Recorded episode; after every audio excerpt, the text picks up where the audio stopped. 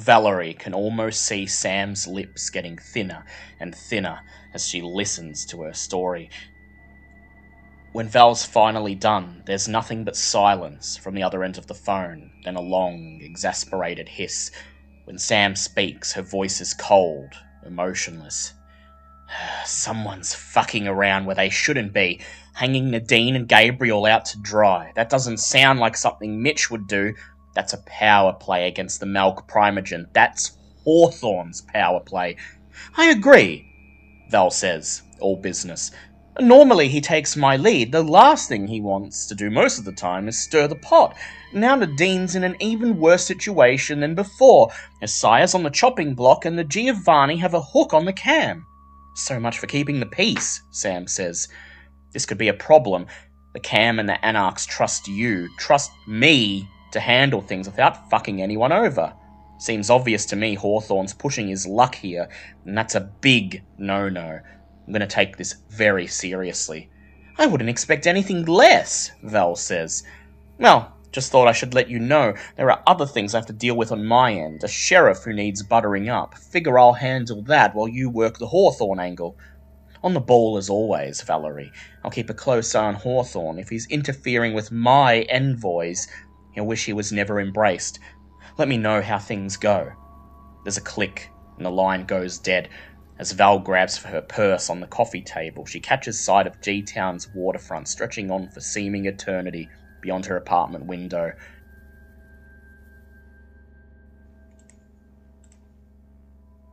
Somewhere in that maelstrom of neon and light hugging the edge of Cowie's Bay is Sheriff Lucas, wondering who the hell sold him out. Val's plan is to tell him exactly who. But how does she intend to go about it? She could approach him at Elysium. He's always there, and be the most straightforward option. But he might not appreciate what seems like an obvious power play. Otherwise, she could try to ask around or tap some contacts to see if she can find one of his regular haunts. Do him a favour by approaching him away from prying ears.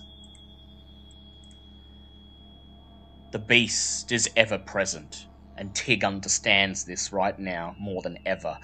As Elaine's gossip over dinner turns to the topic of Jack, the farmer down the road, and his recent trouble with foxes, Tig shuffles nervously in his seat. He avoids her glance, grunts noncommittally, and hyper-focuses on the bangers and mash on the plate in front of him.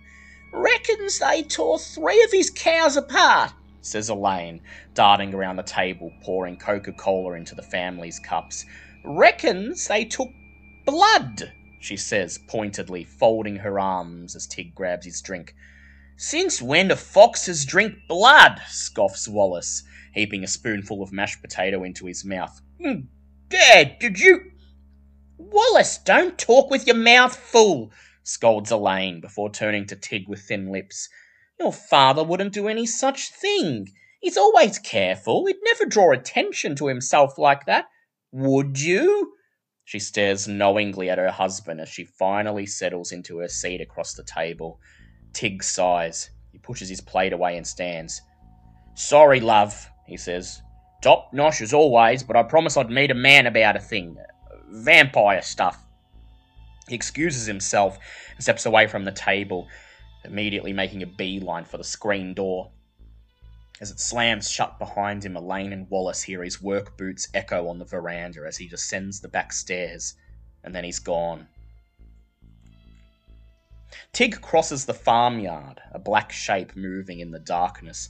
He comes to a newly fenced-off paddock on the very edge of his acreage, so far from the house that the light from the kitchen window is nothing more than a pinprick in a sea of stars. Lethargic cows cluster together in the scrub, inching away in fear as he approaches, instinctually sensing the beast. Now, now, whispers Tig into the darkness. I ain't gonna hurt you. We're all friends here. You're just scared because you're new is all. He extracts a bundle of hay from a rusted bin and holds it over the fence, proffering it to the cattle, a peace offering. The animals stare back, unmoving, their frightened eyes gleaming in the moonlight. Come on, Tig urges, shaking the hay in his hand. It's just a little prezzy. He's not too worried. New additions to the herd always take time to break in, but these ones could probably use some extra coaxing. Tig grits his teeth, forcing the grumbling beast into the pit of his stomach. He can't let it get the best of him again, not when these poor creatures can sense its unnatural hunger. "Yeah, now, I ain't gonna hurt ya," he says softly, rustling the bundle of hay. "No need for all this mucking around." He catches sight of a small calf, edging slowly away from the protection of the herd, its beady eyes watching him cautiously. Slowly, carefully, he lowers the hay into the scrub on the other side of the fence, softly cooing to the startled baby. "Come on, little one, you ain't got to be scared. We're good mates." The calf awkwardly stumbles towards the fence, its eyes wide, slowly drifting from Tig's face to the bounty at his feet. "That's it, mate," Tig whispers encouragingly. "Come and eat, it's good tucker." He takes a step away from the fence as the fledgling's nose begins to nuzzle at the hay. One by one, the rest of the herd approaches, their courage bolstered by the sound of the calves' contented munching.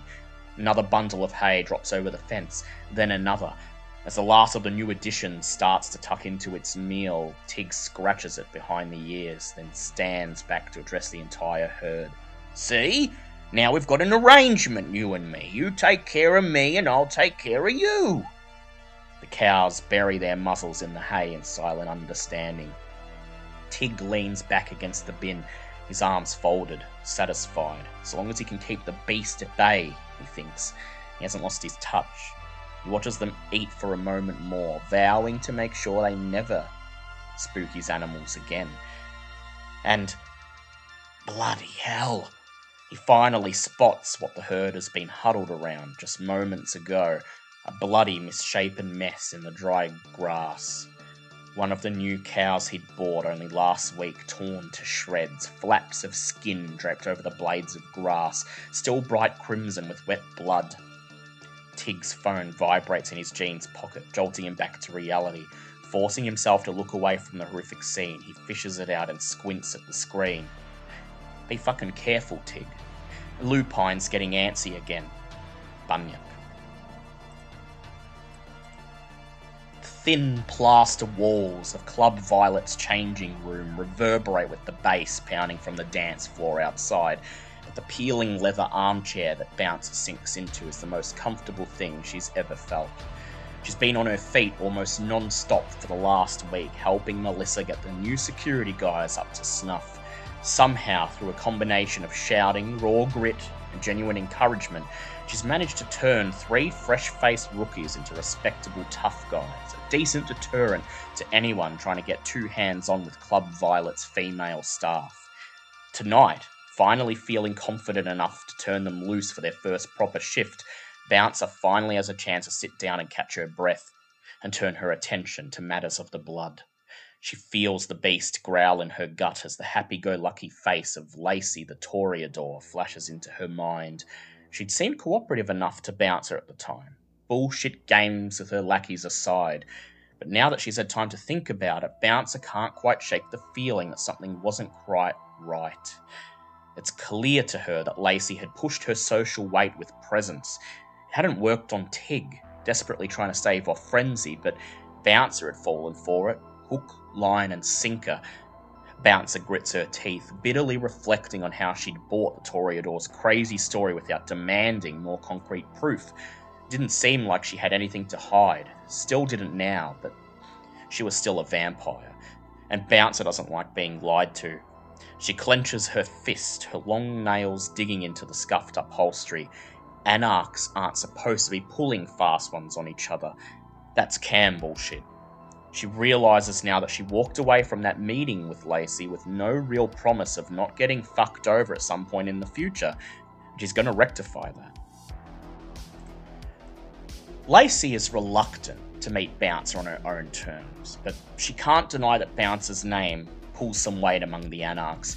She eventually relents when she realises her rep is at stake. A few nights later, Bouncer can't help but smirk, amused, at the sight of Lacy in full scene girl get-up, skirting the edges of Club Violet's dance floor, nervously dodging drunken patrons as they attempt to coax her into the swelling mass of flesh and sweat. It's not her kind of party, and this suits Bouncer fine.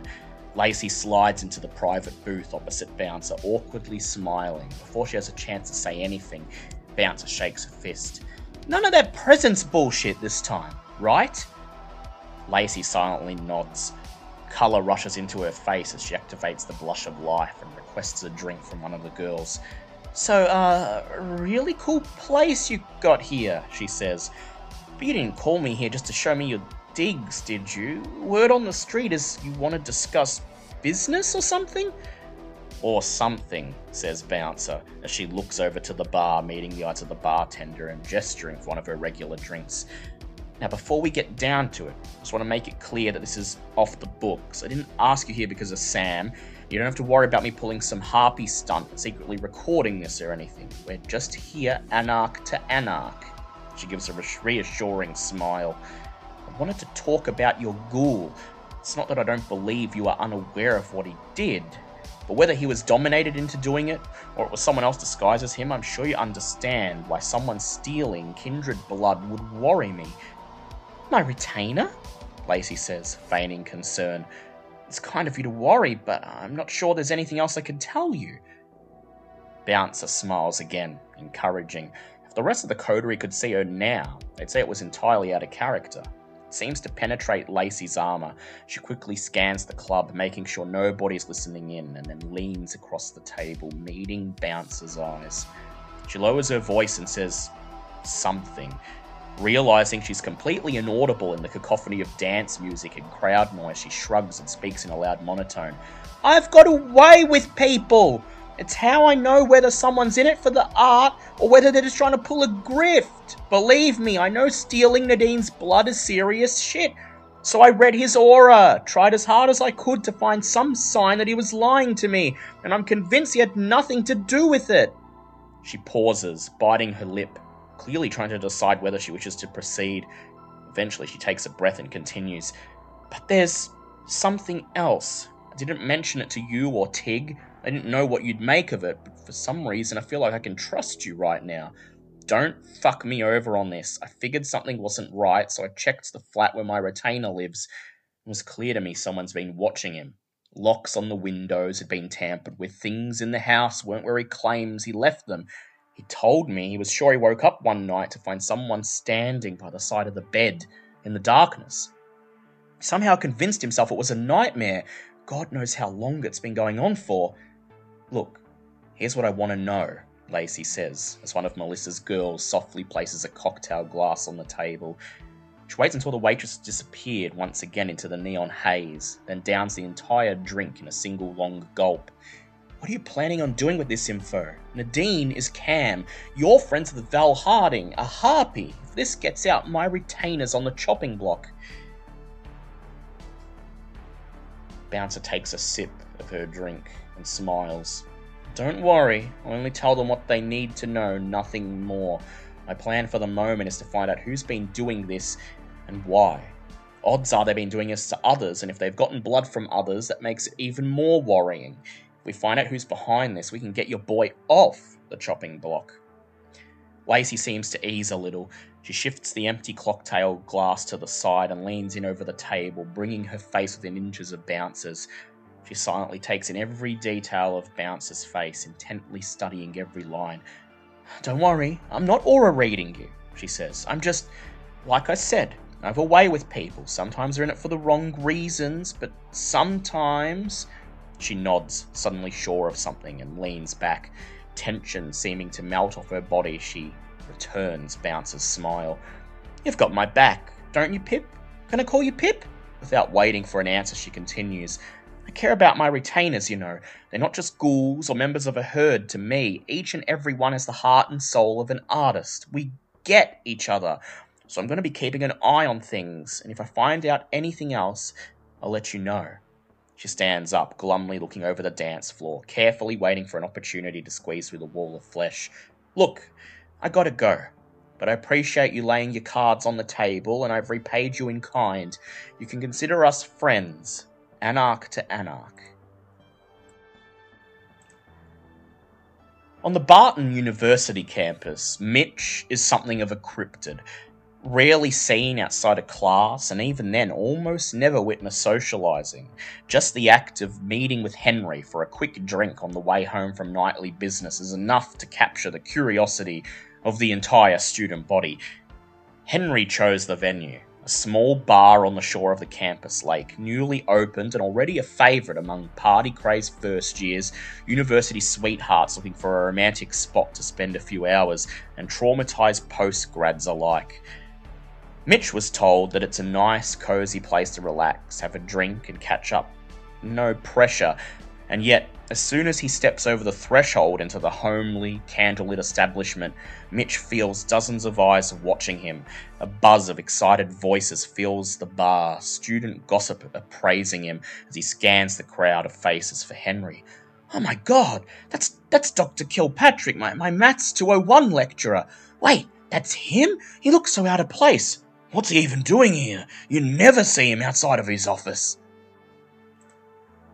Mitch quickly spies Henry, contemplating a wine glass at a little wooden table by a bay window that looks out onto the sparkling lake, and begins to make his way towards him, awkwardly dodging the stares and attempts at conversation from the curious students. He slides into the handcrafted chair opposite Henry and snatches up the drinks menu, burying himself in it to escape the furtive, stolen glances from students trying to catch a glimpse of him out of his element. Henry smiles awkwardly, shrugging. "Sorry about that," he says. "This is usually a quiet little spot. I'd no idea you were part of campus folklore." He raises a hand, signalling the attention of the bartender, who eagerly looks over. "First round's on me," says Henry. "What's your poison?" Mitchell feels his skin crawl as the entire bar seems to start staring at him. Sure, he may have never been particularly social, even in life, and this only got worse with his vampirism, but it wasn't that unusual to see him out in public, right? He chooses not to think about it, and instead focuses on Henry and the menu in front of him. "Folklore," Mitch murmurs, his finger tracing the names of drinks as he decides which ones are safe for tonight. Can't order the screwdriver, as that will lead to the assassination of an important world leader and cause a full-scale nuclear war. The old-fashioned is a safe choice, though. Mitchell never cared for bourbon, and so I suppose socialising was never particularly in my wheelhouse, but this is certainly interesting. He sets the menu down. I'll have the Negroni, he says. So how are your students this semester? The bartender places Mitch's drink down on the table, smiling. "Letting your hair down, doctors?" she asks, obviously curious. "Just talking shop," says Henry, tipping her. "Papers to mark, lectures to plan, you know." As soon as she's out of earshot, he winks at Mitch across the table. "She's one of yours, isn't she? You've got a real chance to reach out to your students, Mitchell, you know. Show them that you're a human just like the rest of us, and that you like a night off like anyone else." He takes a sip of wine, savours it, then swallows. "Ah, my students. Yeah, can't complain. Handled that paper I mentioned better than I thought they would. Got a few promising ones. Nathan Ross, you heard of him? Reckon he's on track for honours. I might supervise him if Hawthorne doesn't snap him up first." Takes another sip. "Speaking of which, you've been teaching here for what, 20 years now? I don't think you've ever supervised anyone. You're more than qualified for it, I think." In the back of Mitch's mind, he's keenly aware of the bartender making a huge show out of cleaning one particular pitcher as she strains to listen in. He vaguely recognises her. He's seen her face in class a few times. She's pretty quiet. Alana, he thinks her name is? Mitch sips his drink with a nervous glance at Alana, his mind filling in the blanks on why she's so interested in their conversation. He tries to push it down. Can't look weird in front of Henry. "Nathan Ross, the name is familiar." Hawthorne has brought him up before, something about a valuable asset, and Mitch had tried not to dwell on the idea of not being the favoured child anymore. His rank was tenuous already, and Hawthorne finding a new student to mould? "Supervising's just always scared me a little, I suppose," Mitch says. I mean, I just don't know about my abilities as a mentor like that, you know. Like you said, I'm somewhat folkloric on campus. I hardly think anyone wants me as their supervisor." He gives a nervous smile, one that borders on a grimace. Henry smiles back, half commiserating and half encouraging. He reaches for his wine glass, realises that it's empty, and shrugs. As he waves Alana over for a refill, Mitch awkwardly sinks back into his chair. The ever-present feeling of being watched, scrutinized, judged simmers in his gut. Seemingly stronger than ever, he peers around the bar. He can't be that interesting to the students, can he? Folkloric or not. His gaze passes over the bar's patrons, several of them turning their heads at the last possible second, becoming suddenly hyper-focused on their drinks. A girl with auburn hair and glasses, vaguely familiar, blushes in embarrassment as he catches her craning her neck to catch a glimpse of him. Then Mitch peers past her into a shadowy corner lit only by the neon glow of a jukebox, and Hawthorne stands there, obfuscated, his form shimmering and waving like a science fiction hologram. He looks up, his eyes meeting Mitch's, and he curtly nods. A silent warning. Know your place.